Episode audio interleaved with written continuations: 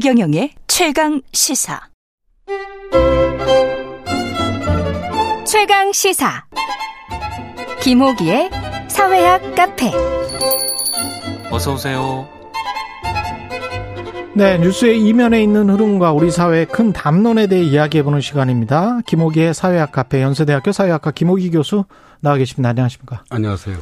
예, 오늘은 지지율과 아, 이게 지지율 국정 운영 관련해서 이제 말씀을 하실 텐데 지지율이 정말 많이 낮잖아요, 지금 네. 현재 상황. 그 2주 전에도 한번 이제 2주제 가지고 이 음. 코너에서 이야기를 드렸는데요. 예. 그러니까 사실 새 정부가 출범하면 한 6개월 정도는 우리가 좀 이렇게 지켜봐 줘야 되는데 음. 그래서 뭐 저 역시 사실 이 주제에 대해서 이렇게 뭐 반복해서 얘기하고 싶지는 않은데 예. 현재 좀 위기 상황입니다. 제가 보기에 이 그 2주 전에 이제 노란 불이 켜졌다고 어, 말씀드렸는데 그렇죠. 이제 빨간 불로 진입하고 있는 것으로 음. 보입니다. 예. 그 지지율과 관련해서는 그 말씀드려야 되는 게 그 방송 심의에서 꼭 이 관련해서 무슨 몇 퍼센트 몇 퍼센트 할때 이 뿐만이 아니고 보통 일반적으로 말을 할 때도 이 말을 꼭 해달라고 하니까 아까 박경수 의원 인터뷰에서 나왔던 대통령 국정 수행 지지율도 지금 관련한 20% 나온 지지율인데 한국 갤럽이 지난달 26일, 28일 조사한 결과고 한국 28%였습니다. 그렇죠. 28%. 네. 그다음에 네. 한국 사회 여론 연구소 KSOI가 TBS 의뢰로 29일 30일 조사한 것 그게 28.9%였죠. 28.9%였고요. 부정 평가가 네. 무려 거의 70%에 육박합니다. 68.5%였습니다. 그거는 68.5%. 예, 부정 평가입니다. 예, 예 부정 평가. 긍정 평가 28.9. 그래서 네, 예. 둘다 지금 20%대라는 건데. 네. 아, 정부나 여당 입장에서는 조금 혼란스러울 수밖에 없겠습니다.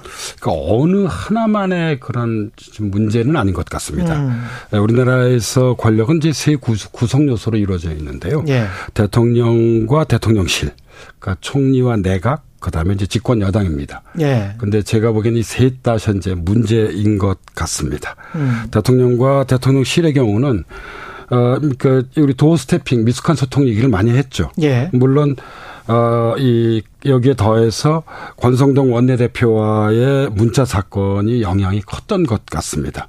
사실 내부 총질이라는 대통령의 문자가 개인적 소통 과정에서 나왔다 하더라도 이런 어법에 제가 보기에는 어, 놀라신 국민들이 적지 않으실 것으로 저기 보입니다. 속마음은 네. 이런 생각을 가지고 있었구나. 그렇죠. 예. 네. 왜냐하면 그, 걸 이제 확인한 예. 거죠. 대통령과 예. 정치인, 특히 대통령의 경우는 음. 어떤 그 이 대통령에 좀 걸맞는 그런 어법이 좀 필요한데 요구되는데 음. 국민들이 상당히 좀 놀라셨을 것 같습니다. 총리와 내각의 경우도 문제가 좀 심각한 상태입니다. 예. 그 벌써 이제 집권 한 3, 3개월째 가까이 다가가는데 뚜렷하게 이것이다라는 정책적 방향을 보여주고 있지 못합니다. 뭐 경찰국 신설을 둘러싼 논란이나 이번 여론조사에는 뭐어이 반영되지 않았겠지만 교육부 장관의 5세 초등학교 입학 문제는 또 다른 그런 사례라고 할 수 있습니다. 어, 음. 언론에서 이제 우리가 이런저런 비판들을 많이 하잖아요. 예. 이제 신, 문과 방송은 일종의 여론의 풍향계라고 볼 수 있습니다. 바람이 어디에서 어디로 부는지. 예. 근데 이, 이 다섯 살 초등학생 입학 문제는 사전적인 국민의 공론화 과정을 거치지 않았다고 진보 매체는 물론 보수 매체들 거의 모두 다가 그이 반대하는 정치권에서도 뭐 이현주 전 네. 의원도 그 이렇게 하면 안 된다라고 그냥 예. 이야기를 했더라고요. 예. 예. 이런 일들이 반복되면 이제 아마추어 정부로 낙인 음. 찍혀지게 음. 저기 됩니다. 예. 음. 그래서 어이 이 뭐 이 총리와 내각의 경우도 현재 문제가 있고요. 예. 뭐 집권 여당의 경우는 조금 전에 우리 박형수 원내 대변 뭐 이제 그 인터뷰가 있었는데, 예. 그 그것에서 잘 드러나듯이 어, 이, 저는 개인적으로 좀 당황스럽습니다. 왜냐하면 3월 대선과 6월 지방선거에서 모두 연이어 선거를 이, 겼거든요 이겼어요. 예, 근데 선거를 이긴, 예, 이, 그, 이 여당이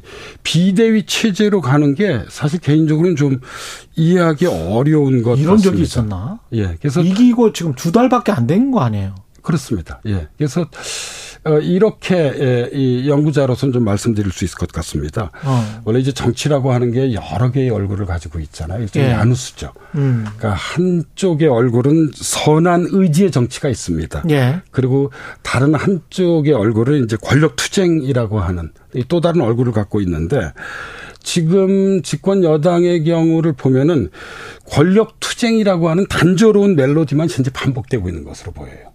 그리고 국민들이 이 단조로운 멜로디를 다 멜로디를 음. 다 들을 수 있는 상황입니다. 그것이 적나라하게 펼쳐지고 있다는 걸 생생하게 현재 관찰할 수 있는 현재 상황이다 보니 아. 예.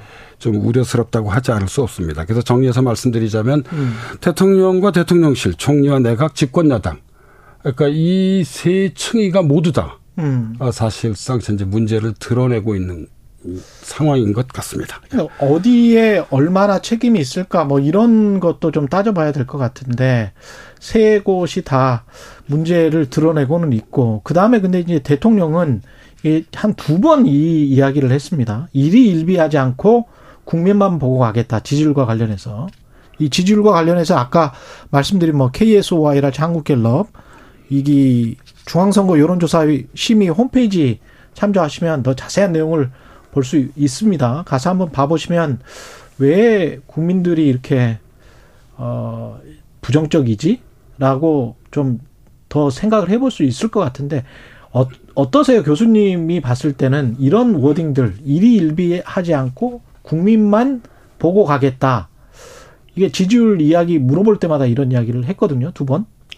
뭐 어쩔 수 없는 답변인 것 같습니다. 어쩔 수 없는 그러니까 답변이다. 예, 그런데 조심을 해야 될 것은 음. 그러니까 지지율에 연연하지 않겠다. 뭐 이런 발언들은 사실 대통령에게는 어울리지 않는 발언인 것 같습니다. 왜 그런가 하면 음. 지지율이라고 하는 것은 현재 대통령이 추진하는 일련의 정책들에 대한 국민들의 의사가 반영되어 있는 것입니다. 예. 그렇죠. 예. 근데 예. 21세기 정치에서 가장 중요한 덕목 중의 하나는 소통입니다. 이게 다른 각도에서 보면 소통을 거부하겠다는 것으로 읽혀질 수도 있다는 점을 좀 주의할 필요가 있을 것 같습니다. 예. 음, 오해하면 그렇게 들릴 수도 있다. 예. 그래서 예. 제가 보기에 가장 큰 문제는 진짜 컨트롤 타워가 부재한 것 같아요. 컨트롤 타워가 부재하다. 뭐 일반적으로 이제 대통령실이 컨트롤 타워를 맡게 돼 왔었잖아요. 그랬죠. 예, 그런 네. 이제 이 컨트롤 타워 부재가 좀 심각한 좀 상황이지 않나 하는 생각이 들고요. 저는 음. 이 점에 있어서 어, 좀 역설적이긴 하지만 앞선 정부로부터 배워야 한다고 생각합니다. 그러니까 이 문재인 정부 같은 경우 부동산 폭등이나 조국 사태와 같은 문제들이 있었지만 음. 상대적으로 높은 지지율을 계속 유지해 왔습니다. 근데 그 까닭은 어이 청와대가 좀 중심이 돼서 당정청이 유기적으로 잘 결합돼 있었기 때문입니다. 뭐 대통령 발언도 절제돼 있었지만 어 예를 들면 임종석, 노영민, 유영문으로 이루어지는 청와대 비서실이 한 축은 이제 이 그 내각이 있었고요.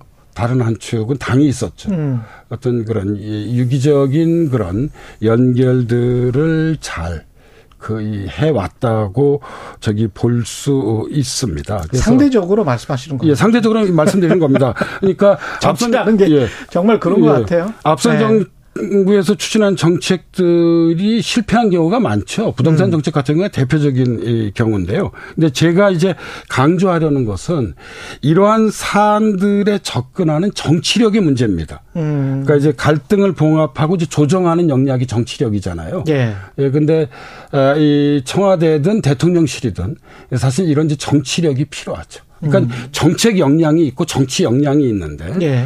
어, 이, 이 정부의 지지율이 좀 일정 수준 유지되려고 한다면 이런 예. 정책 역량과 정치 역량이 잘 결합돼야 돼요. 그런데 정치 역량에 대해선 앞선 정부로부터 좀 배워야 할 필요가 있지 않나 하는 게 제 개인적인 음. 생각이고요. 특히 이 가장 긴 아, 이 비서실장 그, 이, 그 재임을 그 했던 예. 그 노영민 실장 같은 경우는 물론 평가가 다양할 수 있겠지만 제가 보기에는 사실 상당한 정치 역량을 보여준 셈이거든요. 음. 예. 그러니까 이제 집권 후반기에 지지율이 하락할 가능성도 있었는데 예. 이런 것들을 좀잘 거의 조정했다고 평가할 수 있을 것 같습니다. 그래서 지금 돌이켜 놓고 보니 예. 예. 그 이재명 후보 이재명 의원이 지금 야권의 대표가 만약에 된다면 윤석열, 이재명 다시 이 구도로 가게 되고 그렇게 되면 또 지난 2주 전에도 이야기한 것 같습니다만은 대통령제 에 또 이제 5년 뒤를 바라보는 어떤 싸움만 반복될 것 같, 같은데 이것도 좀 걱정이긴 합니다. 그러니까 이렇게 볼수 예. 있을 것 같습니다. 정치에서는 이제 누가 상대방인지가 매우 중요합니다. 예를 들자면 음. 우리나라 이렇게 역사를 돌이켜 보면 김영삼 대통령의 상대는 김대중 대통령이었죠. 예. 예 그런데 어, 이재명 의원이 지금 당 대표가 될 가능성이 대단히 높아 보이잖아요. 음. 이러면 이제 그 이 대선의 연장전이 계속될 가능성이 높습니다. 음. 예. 예. 물론 이제 이재명 의원이 당 대표가 되면 어, 정부와 여당에 대해서 어떻게 대응할지도 주목해야 할 것입니다. 예. 어, 이제 두 측면이 있죠. 한 측면은 이제 견제와 비판의 측면이 있고 또 다른 하나는 이제 협치와 협력의 측면이 있는데 이 둘을 뭐 적절히 결합할 것으로 생각됩니다. 음. 어, 그런데 아무래도 어, 그 무게 중심은 견제와 비판 쪽에 놓여질 가능성이 그렇겠죠. 크기 때문에 게다가 사정 정국이랄지 예. 이재명 그 관련된 사법 리스크랄지 이런 거를 또 치고 들어올 어, 것이기 고려하지 때문에 않을 수 없죠. 예. 그래서 총선 때까지 어떤 그런 양극화된 우리 정치 질서 속에서 무한 대립이 계속 이어질 가능성이 저기 높습니다. 그래서 좀 음. 우려스러운 것은 어, 이 이탈리아 아, 이 정치 사상가인 안토니오 그람시는 이것을 이제 불완전한 균형이라고 얘기를 했는데요. 예. 이런 불완전한 균형이 어 24년 총선 때까지 계속 이어질 가능성이 높습니다. 예, 그런데 이제 정치의 불행은 음. 곧 국민의 불행입니다. 예. 오늘 제가 드리고 싶은 말씀이기도 하거든요. 예. 예 그래서 어 이게 정부가 잘해야 하고 잘해야 그, 된다. 예, 그다음에 국회가 잘해야 합니다. 예. 그러니까 윤석열 정부가 성공해야 국민들도 조금이라도 행복해 더 행복해질 수 있는 상황이 될 거 아니에요? 예, 맞습니다. 예. 그래서 어제부터 이제 대통령이 자택에서 휴가를 가지면서 전국 구상을 한다고 들었습니다. 그래서 제가 한 말씀만 드려보자면, 예. 어, 이 현재 윤석열 정부를 지탱하는 가치는 이게 이제 인수위에서도 발표한 것이긴 합니다만 공정, 상식, 실용, 국익입니다. 어, 음. 저는 윤 대통령이 바로 이 가치들을 좀 다시 돌아봐야 될 것 같습니다. 예. 공정한 대한민국, 그 다음에 어떤 그런 상식의 대한민국, 예, 실용과 국익의 대한민국으로 가기 위한 인적 쇄신이든 정책 혁신이든 아니면 어, 이 소통 그런 이 변화든 어떤 이제 8.15 경축사를 기점으로 해서 또 새로운 정치 국면이 열릴 아, 가능성이 있는데요. 있죠. 그래서 네. 어, 이 8.15 경축사 등을 통해서 좀 새로운 모습을 보여야 할 것 같습니다. 그렇지 음. 않으면 어, 이 사실 우리 정치든 어, 우리나라든 나라든 예, 예. 예 계속 이런 이 위기 국면으로 더 어, 이 들어갈 가능성이 있어서 우려스럽다는 말씀을 예. 꼭 전하고 싶습니다. 예, 사회학 카페 연세대학교 사회학과 김호기 교수였습니다. 고맙습니다. 네, 감사합니다. KBS 일라디오 최경영의 최강시사 듣고 계신 지금 시각 8시 43분입니다. 교통정보 듣고 다시 돌아오겠습니다.